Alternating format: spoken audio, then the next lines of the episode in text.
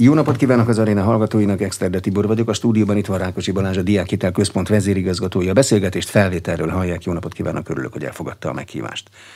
Covid járvány megjelenése óta a következő napunk se teljesen biztos, nem, hogy egy ember életpályája, ráadásul február óta háború van, energiaválság van, elszabaduló infláció van. A magyar diákhitelezés rendszere ehhez a beláthatatlanul változó környezethez alkalmazkodik valahogy? Jó napot kívánok, tisztelettel köszöntöm a hallgatókat, és köszönöm szépen a meghívást, hogy ebben az időszakban beszélhetünk a diákhitelről, a diákhitel termékekről, a diákhitelezésről, hiszen nekünk két olyan időszakunk van az évben, amikor, amikor előtérbe kerülünk, ez az egyik a nyári felvételiket követő őszi felvételi időszak, illetőleg a második fél évben való beiratkozás, amikor a diákok elgondolkodnak azon, hogy a kiadásokat hogyan finanszírozzák. Egy 21 éves intézménnyelről beszélünk, a Diákhitel Központ ZRT-ről, amely jelenleg a Magyar Fejlesztési Banknak az egyik leányvállalata, és annak idején 21 évvel ezelőtt az első polgári kormány hozta létre annak érdekében, hogy egy új olyan lábát teremtse meg a felsoktatási hallgatók finanszírozásának, amely a piacinál sokkal kedvezőbb lehetőségekkel jutatja őket a diploma megszerzésének a lehetőségéhez. Minél nagy számban járul ahhoz hozzá, hogy a diákok elvégezhessék az egyetemi tanulmányokat, minél többen kezdhessenek bele az egyetemi tanulmányok elvégzésébe, ezáltal a a, a különböző társadalmi csoportok közötti verseny hátrányt azt ö, csökkentse, és ezáltal minél több diplomás ö, emberfője legyen Magyarországnak. És csökkenti a társadalmi csoportok közötti verseny hátrányt, mert azt a, alig a tagadható, hogy a magasabb társadalmi státuszban lévő emberek feltehetően a pénzügyi közvetítő rendszerről is többet tudnak, mint akik ilyet korábban, vagy a szüleik korábban nem használtak. Tehát valószínűleg ők fogják jobban átlátni ilyen olcsón, ilyen egyszerűen ennyi pénzt nem lehet fölvenni. Ez így, ez így van, ugyanakkor ö, ö, ezeknek a diákoknak kevésbé van szükségük olyan pénzügyi támogatásra, amely a tanulmányaik elvégzéséhez szükséges, főleg azért, mert ilyen helyzetben lévő diákok a, a családjuk támogatására is számíthatnak. Azon számosan vannak Magyarországon olyanok, akik az egyetemi tanulmányok elvégzéséhez a családjaikra nem számíthatnak, tehát körbe kell nézniük, hogy milyen olyan kisegítő pénzügyi lehetőségek vannak, amelyek az egyetemi éveket finanszírozni tudják, és az egyik ilyen eszköz ebben a, ebben a, a választékban a diákhitelezés, és ahogy mondta, olyan feltételekkel működünk, olyan feltételekkel közvetítünk diákhiteleket a diákok számára, amelyekkel nincs versenyképes másik termék a piacon. Tehát nulla kamat az nincs. Így van, nulla kamat. Majd erről nyilván a műsor folyamán beszélünk részletesebben, hogy milyen termékeink vannak. A termékeink döntő többsége az nulla kamatozással történik, pont azért, mert egy, egy kormányzati állami fenntartású központról beszélünk, ahol van egy komoly költségvetési garanciavállalása az általunk felvett hitelekre, amelyeket utána továbbítunk a diákok számára, illetőleg a folyósítás részén is a kormány komolyan garanciát vállal, és a diákok terhének egy részét átvállalja. Ebben a 21 évben az kiderült, hogy körülbelül milyen tanulmányokra, milyen társadalmi csoportokból származó diákok milyen arányban veszik föl a diákhitelt, mert vannak rendkívül drága tanulmányok, például az orvosi tanulmányok iszonyú drágák, meg vannak kevésbé drága tanulmányok, szóval az összképet lehet, hogy ez is szennyezi egy kicsit. Teljesen vegyes a, a diákhitel felhasználása. Ugye két fő termékünk van, a diákhitel 1 és a diákhitel 2. A, diák, a diákhitel 1 az, amivel 21 évvel ezelőtt a diákhitel központ indult, ez egy szabad felhasználású hitelkeret, aminek a hitelét a diákok bármire felhasználják a tanulmányaik során, a megélhetéstől közlekedésig, a szállásnak a, a finanszírozásáig, tehát rendkívül széles tárgyi eszközöknek a beszerzése, számítógép és egyéb az oktatás során, a tanulmányok során használható eszközök beszerzéséig, Ennek nyilván az elmúlt 21 évben a, a gazdasági környezet, a gazdaság növekedés erősödése következtében a felvehető, igénybe vehető hitelösszege az folyamatosan emelkedett. Ez jelenleg tanévenként másfél millió forint havonta, 150 ezer forint a maximum az igénybe vehető összegnek és ez egy ilyen átlagos öt éves tanulmányidővel számolva, hogy ez 7,5 millió forintot jelent. A másik fő termékünk az a Diákhitel 2, ami viszont a tandíjra, tehát a tandíj köteles tanulmányoknak a finanszírozására, finanszírozására szolgálhat, illetve szolgál. Itt a közvetlenül nem is a diáknak közvetítjük, illetve utaljuk a, az igénybe vett hitelt, hanem rögtön automatikusan az intézménynek, ahova a tandíját a diáknak utalnia kell, be kell fizetnie. De visszatérve a kérdéshez, nagyon ö, változó az, hogy milyen gyakorlatilag az összes tudományterület ö, az elmúlt években részt vesz a finanszírozásba. Ö, nagyon fontos az, és a, a, a hiteleinknek a, az igénybevétele, főleg a diákhitel 2, ahol tandíj a fizetése az, ami, amire ez felhasználható. Ez változó volt az elmúlt 21 évben, annak függvényében, hogy mennyi volt az államilag támogatott egyetemi hely 2020-ban egy komoly változás következett be az alapítványi egyetemnek, egyetemnek a létrehozásával a magyar felsőoktatásba, és az elmúlt években az államilag támogatott helyeknek a száma az jelentősen növekedett, ebből kifolyólag a diákhitel 2-nek az igénybevete az csökkent. Most úgy lehet látni, hogy a, az ösztöndíjas, illetve az államilag támogatott helyeknek az aránya 80-20 százalék, tehát a diákonok a 80 százalékának nem kell tandíjat fizetni Magyarországon ami egy óriási támogatás és lehetőség a diákok számára. Ugyanakkor nyilván a mi üzleti lehetőségünket, vagy a mi támogatási lehetőségünket ez, ez ilyen tekintetben csökkenti, mert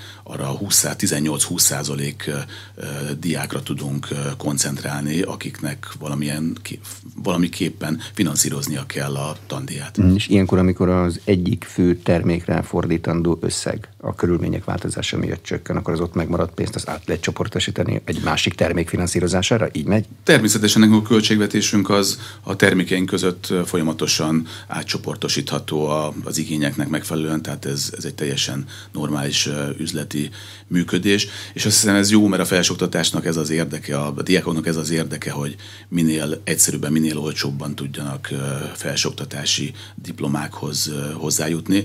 Tehát alapvetően az, hogy, hogy mi a diákhitel kettőben adott esetben ciklikusabban kevesebbet tudunk forgalmazni, az, az, az nem egy probléma.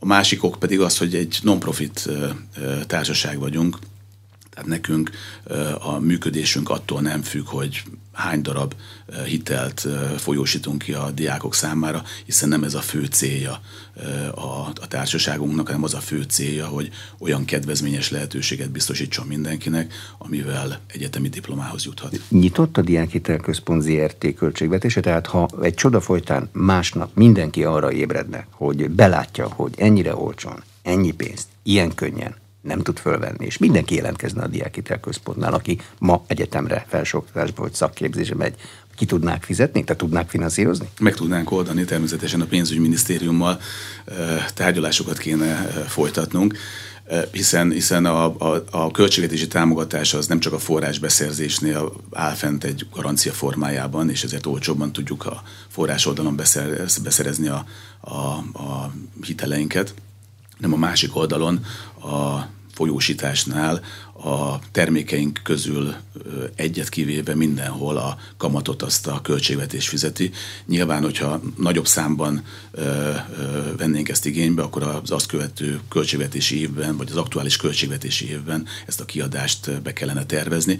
Ezt minden évben az előrejelzésünk szerint a kormány, a pénzügyminisztérium az adott évi költségvetésbe betervezi. Diákhitel egynek változott a kamata?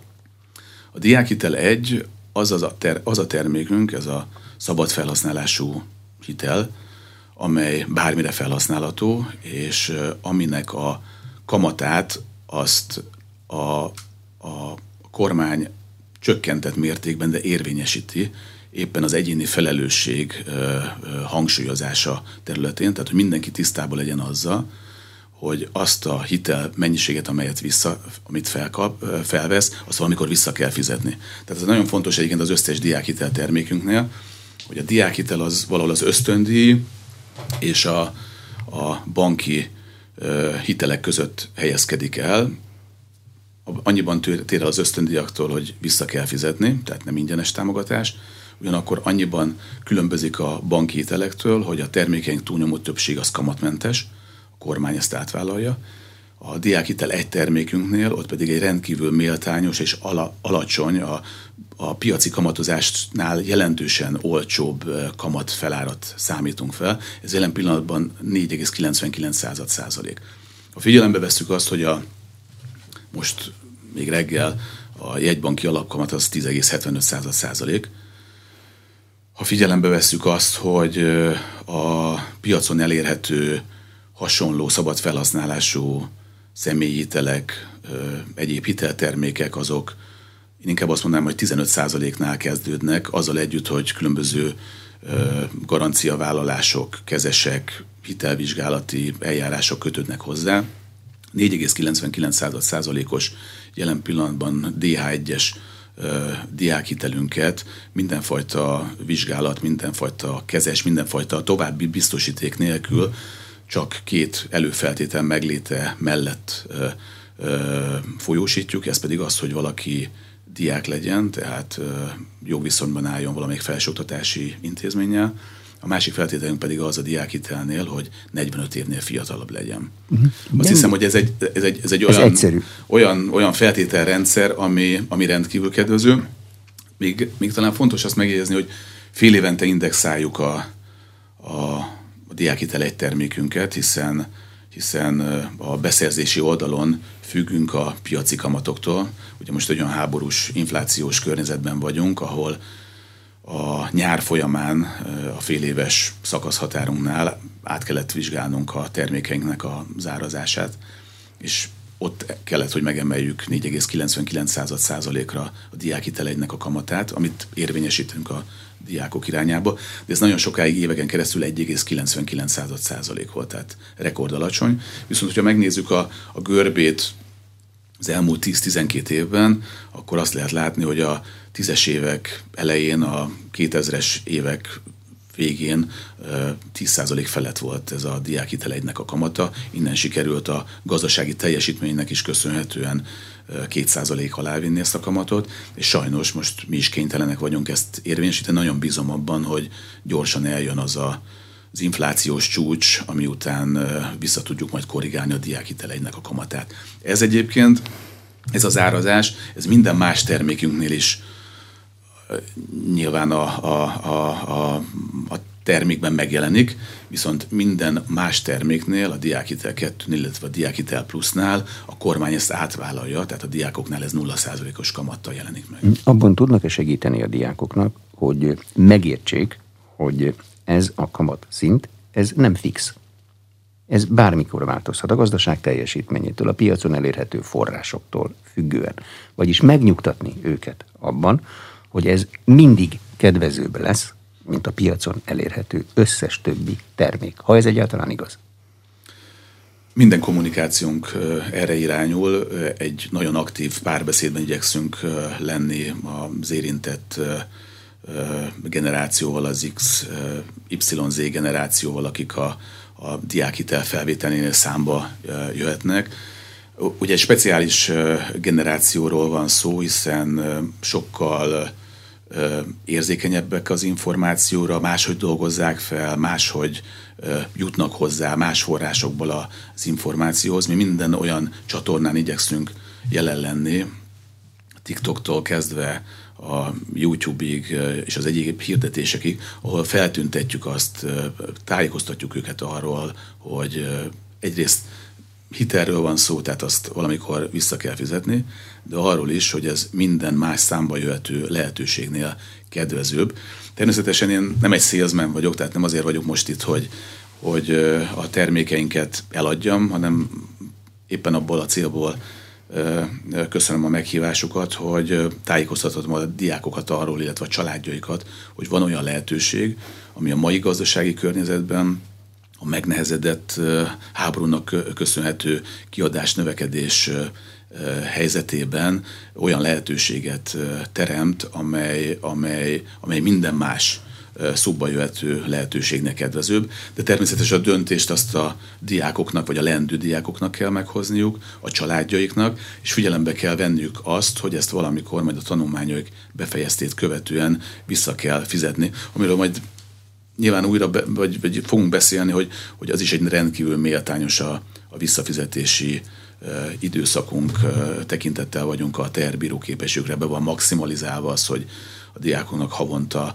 már munkában milyen törlesztő részleteket kell fizetniük, de a, a, a teljes kép az, az, az nek nagyon fontos része a, a hiteles és átlátható tájékoztatás. Talán ennek kapcsán még megjegyezném azt, hogy a 2010-es évek elején, amikor az ország túljutott a svájci devizalapú hitelezésen, és a kormány megtette az összes szükséges lépést annak érdekében, hogy az a több mint egy millió család, akik ebben érintettek voltak, azok valami fajta megoldáshoz jussanak, akkor ezt követően két irányban indult el a, a hitelpiacon való tájékoztatás. Egyrészt a Magyar Nemzeti Bank, illetve a pénzügyi kormányzat szigorúan szabályozta azt, hogy a hitelekről milyen tájékoztatást szükséges és kell eljuttatni a, a, a felvevőkhöz, az érintettekhez annak érdekében, hogy felelős döntést tudjanak hozni.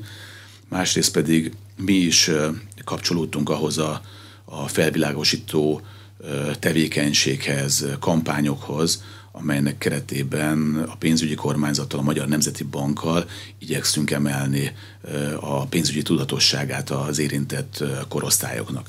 Talán ez a fiatal korosztály, ez, ez fogékonyabb ezekre az információkra, illetőleg még egy korai időszakban lehet őket elcsípni és elérni azokkal az információkkal, amivel a tudatosságokat, a, a képzettségüket, a tudásukat lehet emelni.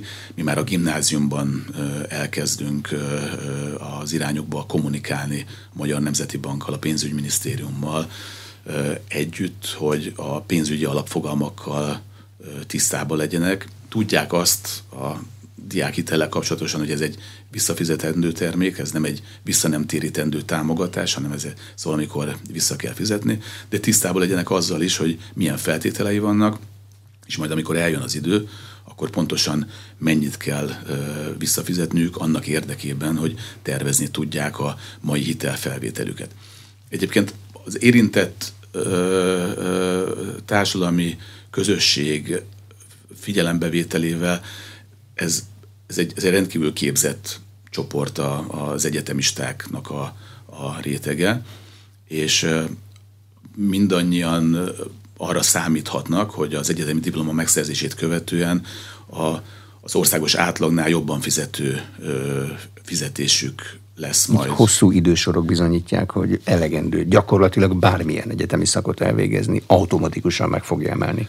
Hát most a, a legújabb KSH tájékoztatás az ugye azt mérte, hogy a magyar átlagbér az elmúlt évek rendkívül dinamikus bérnökedésnek következtében 503 ezer forintos szinten van.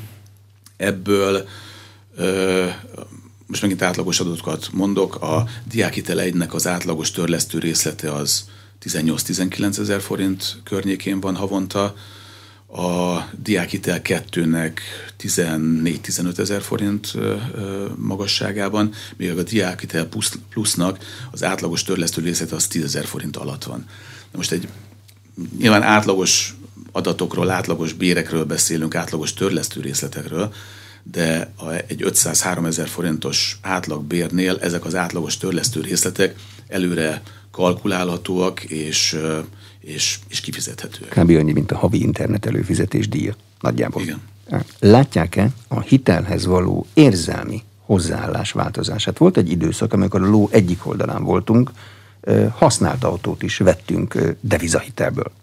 Teljesen elképzelhetetlen módon. Aztán jött a hitelválság, akkor megégettük magunkat, az állam nagyon sok embert kisegített, és most, mintha túl félné mindenki a hiteleket. Mert hát egyszer már megégettük magunkat vele, nem kellene még egyszer kísérletezni, és összemosódik a magyar forrású hitel, meg a deviza forrású hitel. Szóval hogy állunk ma a hitelekhez? Igen, az, amit elmondott, az, az talán jól tükrözi a, a helyzetet és az elmúlt éveknek a, a folyamatait. Talán még annyival egészíteném ki, hogy a diákhitel felvételeknek a, a döntését azt az, az nagy részben családi körben szokott megszületni. Tehát a diákokon kívül részt vesznek ebben a, a szülők is.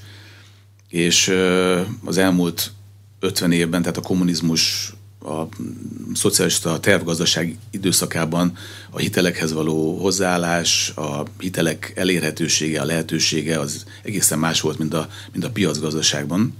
Tehát itt meg kell küzdeni azzal is, hogy a szülőknek milyen a pénzügyi tudatossága, milyennek a pénzügyi ismeretei.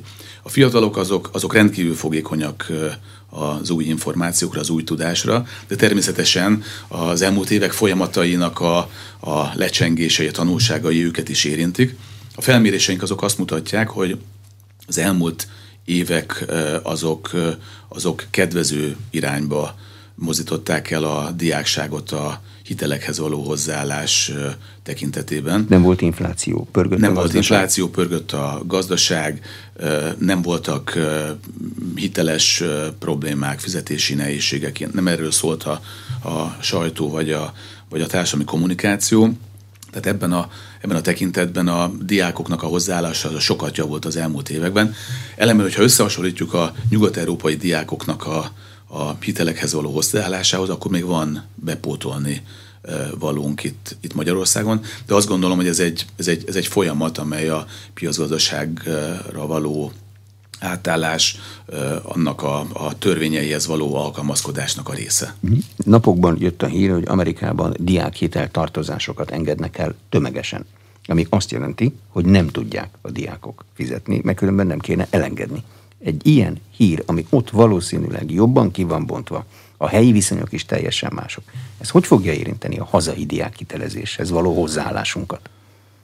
Hát valószínű nem a jó irányba, vagy, vagy nem abba az irányba téríti el, hogy, hogy többen élnének e, ezzel. Tehát valószínűleg én, én azt feltételezem, hogy, hogy ezek az információk óvatosabb, mindenképpen minimum óvatossábbá és körültekintőbbé teszik a, a magyar diákságot de azért nagyon fontos hangsúlyozni, hogy az amerikai helyzet az egészen más.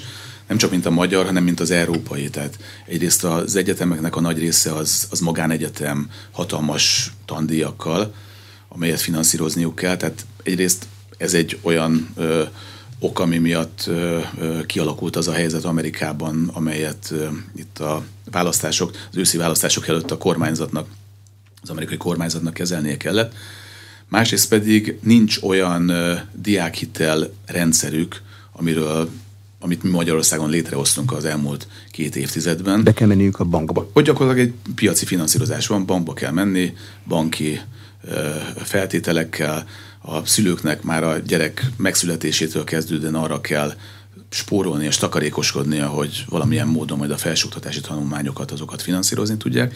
És amikor eljön az ideje, akkor pedig a bankok bankként működnek a, az ottani diákfinanszírozás esetén is. Nem Tehát is tehetnek mást, a betéteseik érdekét védik pontosan. Pontosan. Tehát kőkeményen behajtják ezeket a lehetőséget, és amit most a, az amerikai kormányzat meghozott, hogy a, a szegényebb társadalmi rétegekben, ha jól emlékszem, 10 ezer dollár támogatást ad, míg a 120 ezer 20, 20 ezer dollár támogatást ad a legszegényebb rétegeknek, és a 125 ezer dollár alatti éves keresettel rendelkezőknél pedig talán 10 ezer dolláros tandíjat enged el.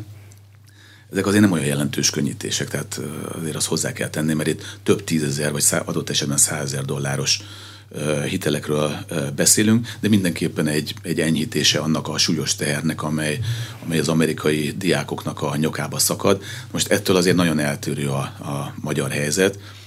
Maguk a, a, a, a feltételek sokkal kedvezőbbek, a termékeinken van egy, mondhatom azt, hogy egy, egy szociális támogatási ö, ö, rész, és a, a, a végén pedig sokkal humánusabb a, a, a törlesztés. Nagyon sok mindenre tekintettel vagyunk, hogy a diákok a, a körülményeik változásához tudják igazítani azt, hogy mikor, mekkora összeget törlesztenek a fennálló tartozásukból. Mi a jó egy piacgazdaságban az az amerikai rendszer, hogyha a diáknak meg a szüleinek már az első pillanatban tudni kell, hogy az egyetem az egy befektetés. Ha jól csinálják, akkor a végén vissza fogja hozni az árát. Vagy a magyar rendszer, ahol gyakorlatilag az a cél, hogy mindenkinek megkönnyítsék, de így, mintha kevésbé tudnak kialakulni az az érzet, hogy ez egy befektetés. Mely, melyik a jó? Vagy... Az amerikai helyzet sem ennyire egyértelmű, mert a diákoknak, a végzett diákoknak a 40%-a nem tud azzal a képesítéssel elhelyezkedni, amit, amit szerez. Tehát az amerikai oktatási rendszer is kínál olyan ö, képzési lehetőségeket, amelyek utána a, piacon vagy a való életben nem felhasználhatóak, illetve nem teszik lehetővé azt, hogy abból meg lehessen élni. Itt mi Magyarországon, Európában egy folyamatosan változó környezethez vagyunk kénytelenek alkalmazkodni. A, a, az oktatási rendszerünket is folyamatosan próbáljuk versenyképesebbé tenni annak érdekében, hogy a diákok olyan képesítést, olyan diplomát, olyan tudást szerezzenek, amelyel nem csak Magyarországon, hanem a világ bármely részén meg tudják állni a helyüket. A felsőoktatási kormányzat, az oktatási kormányzat ennek érdekében alakított át a felsőoktatás rendszerét is az elmúlt néhány évben, és nagyon bízunk abban, hogy most már egy olyan rendszer alakult ki, amelyre hosszú távon és bizton lehet alkalmazkodni. A diákoknak a, és a családjaiknak a fejében is kialakult az, hogy melyek azok a szakmák, amelyekkel egy szociális piacgazdaságban meg lehet élni, mi az, ami körülbelül lehet prognosztizálni azt, hogy milyen keresettel rendelkezik egy orvos, egy közgazdász, egy jogász, egy szociális munkás, egy tanár, és ennek a figyelembevételével is tudja valaki meghatározni azt, és eldönteni, hogy pontosan milyen tanulmányokat akar folytatni. Annak idején, amikor én a rendszerváltás környékén a, a tanulmányomat eldöntöttem, egészen más szempontok játszottak szerepet, tehát a finanszírozás az, az nem, és először, amikor a finanszírozás kérdésével szembe kerültem, az néhány évvel később volt, amikor külföldön folytathattam egyetemi tanulmányokat. A magyar képzés akkor a 90-es évek, 80-es évek végén, 90-es évek elején teljes egészében állami fenntartású volt. Nyilván azóta a körülmények azok jelentősen megváltoztak jelentősen megváltozott az, hogy mi annak idején nagy számban el is végeztük. Aki elkezdte, az az majdnem teljes egészében azok az évfolyamok be is fejezték a tanulmányokat. Mert nagyjából annyi idő alatt, mint amennyi És annyi arra... idő alatt, amennyi idő alatt ki ez, volt írva. ez elő volt írva. Éves egyetem öt év alatt szokás. Igen, volt régen elvégezni. Ilyen tekintetben volt egy, egy fegyelem a, a, a rendszerben. Most ez egészen más, és emlékszem annak idején a tanulmányaim során, hogy voltak olyan szakkollégiumi előadások, ahol pont arról volt szó, hogy a német egyetemi túltermelés az, az milyen, ami, ami számunkra teljesen egy új információ volt 90-91-ben, hogy diplomás túltermelés van, illetve hogy a, a német egyetemisták 35 évesen fejezik be átlagban az egyetemi tanulmányaikat, amikor munkába állhatnak. Nem, ez, ez ugye élethosszig tartó tanulás, csak nem ez ebben az értelemben. Az, az egy nagyon fontos dolog az élethosszig tartó tanulás, de, de, de, de az egy másik dolog. Tehát most a, a környezet változásához, a diákoknak a, a, a változásához való hozzáállás egészen mást követel meg a, az oktatási rendszerektől is, a felsőoktatásnak a rendszerétől is, és egészen más követel meg a diákoktól is, amiben a, egy fontos dolog az, hogy, hogy rugalmas finanszírozást tudjunk kínálni, a diákoknak legyen egy olyan államilag támogatott eszköze, amelyet sok minden más, munkavállalás, család, ösztöndiak mellett igénybe tud venni, és ki tudjuk tölteni azt a rést, ami adott esetben pont ahhoz hiányzik, hogy valaki vidékről el tudjon végezni egy egyetemi szakot, vagy pedig időben meg tudja szerezni a diplomáját. Mhm. Látják-e bárhonnan, hogy a szabad felhasználású diákhitel terméket, azt mire szokták használni a diákok? Természetesen ezt, ezt, ezt látjuk. Legjelentősebb felhasználási terület, ez ugye nincs szó titokról, vagy, vagy olyanról, amire az ember nem számítana, lakhatás. Tehát ez az egy albérletet, albérlet, lakást fizetnek albérlet belőle. lakhatásnak a fizetése. Éppen a napokban ö, ö, ö, került nyilvánosságra az a hír, hogy az elmúlt egy évben talán 25%-kal növekedett a, a, az albérleteknek a díja, és emellett ugye a háborús gazdasági környezetben az energiaárak növekedése okán egyre nagyobb kauciót kérnek a, a, a lakástulajdonosok. Tehát ilyen tekintetben van egy olyan termékünk, a Diákitel Plus, ami egyszeri igénybe vető kamatmentes hitel 500 ezer forint értékben maximalizálva, amelyet adott esetben ilyenre tudnak felhasználni. Emellett a közlekedés is egy fontos felhasználási terület, a mindennapi megélhetés, az étkezés, természetesen ebben a körbe tartozik, de nem a lista elején van a, a, a szórakozás, illetve azoknak a termékeknek, gépeknek a beszerzése a mobiltelefontól a számítógépig, a laptopig, amely, amely a tanulmányaik elvégzését segítik. Mhm. A Diákhitel Plus abban várható valamilyen változás? Egyszeri 500 ezer. Ez így marad?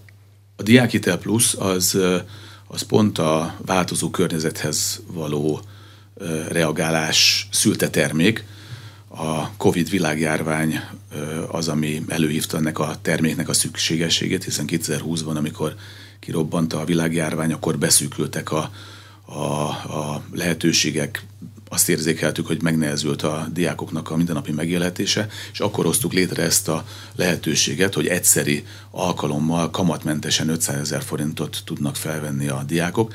Ez annak idején a kormány úgy döntött, hogy ez a, ez a koronavilág járvány vírus helyzetére hozzuk létre, több alkalommal meghosszabbítottuk ennek a terméknek a hozzáférhetőségét. A jelen pillanatban, miután a, a COVID szükség vészhelyzet az véget ért, véget ér reményeink szerint, bár ugye újra maszkot kell itt a stúdióban is hordanunk. Biztos, ami biztos. Biztos, ami biztos. De bízunk abban, hogy azért ez a vírushelyzet lecseng, és a kormány döntése alapján ezt szeptember 30-ig tudják még a diákok igénybe venni. A háttér tárgyalások, beszélgetések folynak arról, hogy most van egy háborús vészhelyzetünk, hogy esetleg a fennálló helyzetre való tekintettel ezt meghosszabbítsuk, de egyelőre ami biztos az az, hogy szeptember 30-ig tudják még a diákok ezt a finanszírozási hitelformát igénybe venni, és bízunk abban, hogy a jövőben valamilyen utódját, vagy ezt továbbra is tudjuk a diákoknak biztosítani. Ugyanolyan egyszerű hallgatói jogviszony kell hozzá, és 45 éves életkor? Így van, ez, ez a két, ugyanaz, két ugy, ugyanez az előfeltétel. A, a, a törlesztésnél más a, a, a két tekintetben a, a, a feltételrendszer. A diákitel 1 és a diákitel kettőnél ott, ott a törlesztés az akkor kezdődik, amikor valaki munkajogviszonyba lép, ez az egyik feltétel, a másik pedig az, hogy, hogy, hogy meg van határozva a havi törlesztő részlet, ami az átlagbér, a diákitel egynél az átlagbér 6%-ánál nem lehet magasabb a két évvel ezelőtti állapoton számolva, a diákhitel kettőnél ott pedig kicsit változóbb ott az igénybe vett összeghez alkalmazkodik, ez 4-6 százalék lehet. Na most ehhez képest a diákitel pluszt azt az igénybevételt követő egy év múlva kell elkezdeni törleszteni, viszont a diák az meghatározhatja, hogy egy és tíz év között milyen futamidőt választ, tehát úgynevezett annuitásos rendszerbe tudja azt törleszteni. De ennek nyilván ára van, hogyha hosszú futamidőt választ. Nincs ára? Nincs, nincs, nincs ára. Tehát, ez is, tehát a diákitel plusz az 0%-os kamattal működik, csak az igénybe vett összeget kell visszafizetni, viszont megválaszthatja a diák azt, hogy egy vagy tíz év között milyen futamidővel fizeti vissza, és természetesen ez ezt ugye visszaosztjuk, és ez alkalmazkodik a havi törlesztő részlet. A diákhitel plusz ö, egyszeri 500 ezer kamatmentes. Az egy ö, szerencsés vagy szerencsétlen hozzáállása valaki fölveszi, majd állampapírt vásárol belőle. Van, aki azt mondja, hogy ez a pénzügyi tudatosságunk egyik világos bizonyítéka. Van, aki pedig azt mondja, hogy én ezt nem teszem, hiszen ez nem erre való. Hát, ugye morális, etikai megfontolásokat is figyelembe veszünk, akkor a diákhitel nem erre jött létre, de nem mondanék igazat, hogy azt mondanám, hogy nem hallottam már a termékeink ilyen irányú felhasználásáról, de ez elhanyagolható. Tehát a diákoknak a 99, 9%-a, vagy még annál is magasabb százaléka az arra használja a diákitelt, amire való. A szabad felhasználásúakat, a diákitel egyet, diákitel pluszt, a megélhetési költségének a finanszírozására. És ezen belül is nem a mindennapi ö, ö, szórakozásra, hanem arra, hogy, hogy, hogy olyan körülményeket teremtsen saját magának, amivel, amivel hozzájárulhat a tanulmányai időben való és sikeres elvégzéséhez. A diákhitel kettő pedig automatikusan, miután Tandi. a tandíjat finanszírozunk ezzel, ott ez a kiskapu, vagy ez a lehetőség nem is áll rendelkezésre. Mm. Lehet-e számítani valamilyen termékfejlesztésre? Egy 21 éves rendszer, ezek bevált termékek. Mit lehet ezen még fejleszteni? A, az egyik fő terület, amelyen élenjáróak voltunk az elmúlt időszakban is, ez a digitalizáció. Hiszen, hiszen egy olyan generációval van dolgunk, akik másfajta csatornákon keresztül tájékozódnak, és másfajta csatornákon szeretnek élni a számukra nyújtott lehetőséggel. Tehát mi már a 2010-es évek elejétől lehetővé tesszük azt, hogy elektronikusan ö, tudják a diákhitel igényeiket bejelenteni, arra jelentkezni, és mindenfajta fizikai kontaktus nélkül a számítógépen keresztül online tudják a diákhitel direkt nevezetű rendszerünkön keresztül a, a diákhitelt igényelni, és utána automatikusan elektronikus formában tudjuk ezt folyósítani. Vannak applikációink is Androidra, iOS-re, tehát mindenfajta telefon típusra, amelyen ugyancsak össze vannak kötve ezzel a ö, diákitel direkt nevezetű rendszerünkkel, és ezen keresztül minden ö, online ö, intézhető. Vannak ugyanakkor diákitel pontjaink is, hiszen nagyon szoros együttműködésben vagyunk középiskolákkal, felsoktatási intézményekkel, egyetemekkel. Stratégiai partnereink a kereskedelmi bankoknak a nagy része, vagy egy jelentős része, és a Magyar Posta is. Tehát, hogyha valaki úgy dönt, hasonlóan az állampapír vásárláshoz és az állampapír forgalmazáshoz, azt nem csak a, az online felületen lehet elérni, hanem a, a diákok be tudnak fáradni a kereskedelmi bankok vidéki hálózatainak bármelyikébe, és ott tudják igényelni a diákitel termékeinket, illetőleg a postán és a felsoktatási intézményeknél is vannak ilyen, ilyen pontjaink. Ez egy rendkívül jó működő országos rendszer. Ennek ellenére a statisztikáink azt mutatják, hogy 98%-ban a diákok online igénylik a, a rendelkezésre álló termékeinket. De legalább egy ügyfélkapu kell hozzá? Vagy még az se kell? Még az se kell. Még, még, az, még az se kell. Tehát a, saját, a, a, diák, saját... a diákitel, rend, tehát ezen a diákitel direkt nevezetű rendszeren keresztül tudnak regisztrálni, ott kapnak azonosítót, és azon keresztül ö, történik a teljes ügyintézés, hiszen a diákitel direkt rendszer az össze van kapcsolva számos olyan állami nyilvántartó rendszerrel, az oktatási hivatalnak a, a, a rendszerével. Hogy látja, hogy van amivel, amivel mi a Diákitel Központban ellenőrizni tudjuk azt a két feltételt, előfeltételt, 45 évnél fiatalabb és ö, ö, hatályos ö, felsőoktatási egyetemi jogviszonyjal rendelkezik, ugye ezt a két feltételt a diákitel termékeknél és ezek rendkívül jó lekövethetők a rendszereinkben, és ezek, ezek, ezek alapján tudjuk nagyon gyorsan folyosítani az igényelt diákiteleket. Tehát a, diák, a digitalizáció az a terület, ahol komoly erőfeszítéseket tettünk az elmúlt években is, de ez az a terület, ahol látjuk azt, hogy annak érdekében, hogy fokozzuk a diákoknak az úgynevezett ö, ö, ügyfél élményét minél egyszerűbben tudják ezt megtenni, minél gyorsabban, minél ö, szertágazóbb információkat kapjanak a termékeinkről, de emészthető formában ezért ez az a terület, ahol a következő években szeretnénk tovább fejlődni. Vizsgáljuk a teljes diákhitelezésnek a, a, az intézményrendszerét a tekintetben is, hogy, hogy, hogy mi az, amit nekünk kell elvégezni. Van-e olyan terület, amit, amit rajtunk kívülálló szereplők, akár a piacon, akár az állam működése keretében hatékonyabban, gyorsabban, jobban tudnak ellátni. Tehát egy ilyen fajta gondolkodás zajlik most a... Például hát a termékeik meglehetősen egyszerűek.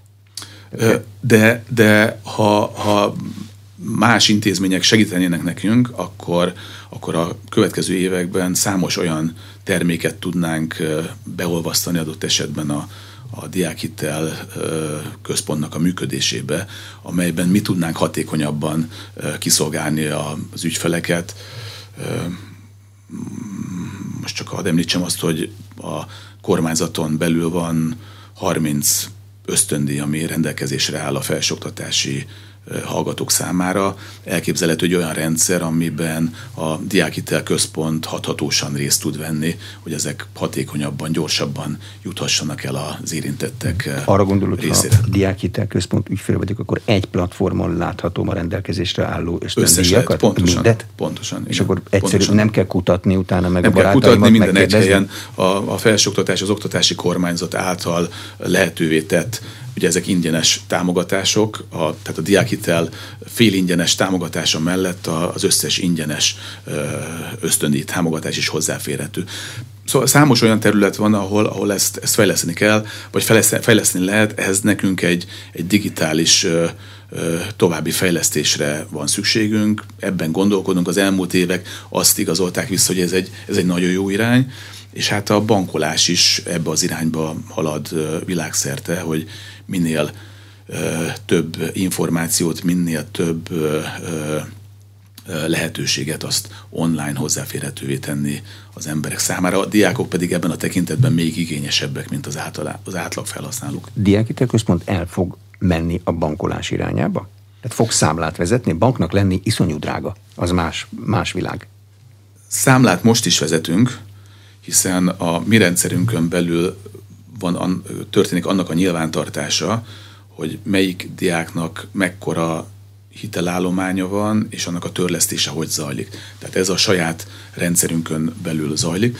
A diákhitel központ az, az nem hitelintézet, hanem egy, egy olyan gazdasági társaság, amelynek a hitelek közvetítésében van szerepe, de nem is törekszünk arra, hogy hitelintézeti irányba elmozduljunk. Arra törekszünk, hogy olyan módon tudjuk fejleszteni a szolgáltatásainkat, amelyek a felhasználók számára segítséget jelentenek, és olyan termékeknek a, a, a fejlesztését is a, a, a fiókban tartjuk, amelynek keretében újabb megoldásokat tudunk a, a, a diákok számára szállítani.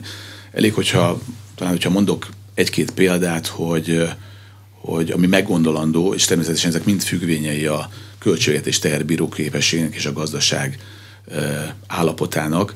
Lehet, hogy nem most a legalkalmasabb az időpont arra, hogy akár én, akár a társaság majd, vagy a felügyelő minisztériumon milyen előjöjjenek, de Magyarországon több mint 40 ezer külföldi diák van, EU-s külföldi diák, akik nem részesülnek a, a, a diákhiteleknek a kedvezményeiben. Ugyanakkor magyar oktatási intézményben dolgoznak, és Magyarországon költik el a pénzük jelentős részét. Megfontolandó az, és nyilván egy számításnak is a kérdése a teherbíró képességen túl, hogy ezeknek az EU-s állampolgároknak is biztosítsuk a termékeinek egy részét, hiszen ezáltal közvetetten a magyar egyetemeket is, a magyar felsőoktatást is támogatnánk, illetve azokat a településeket, azokat a városoknak a, a gazdasági közösségét, ahol, ahol, ahol, ahol költenek. Magam Pécsi vagyok, Pécsi Egyetem egy elég nagy egyetem Magyarországon, a felügyelő bizottságának is a tagja lehetek.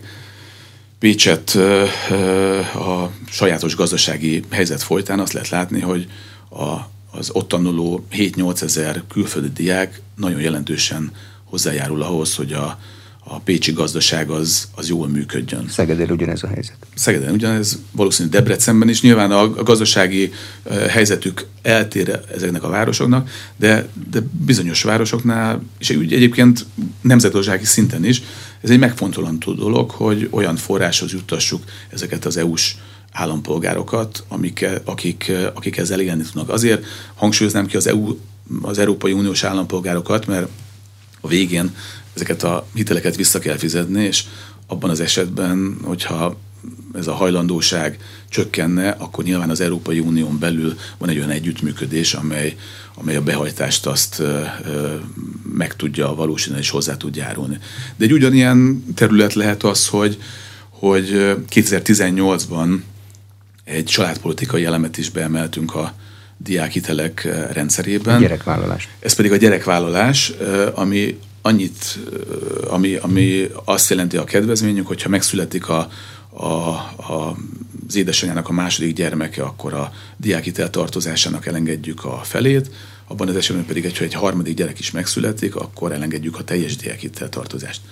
Megfontolandó az családpolitikai szempontból és költségvetési szempontból is, hogy ezt a házasságban élő családok másik felére is kiterjesztjük, hiszen a család egy apából és egy anyából áll.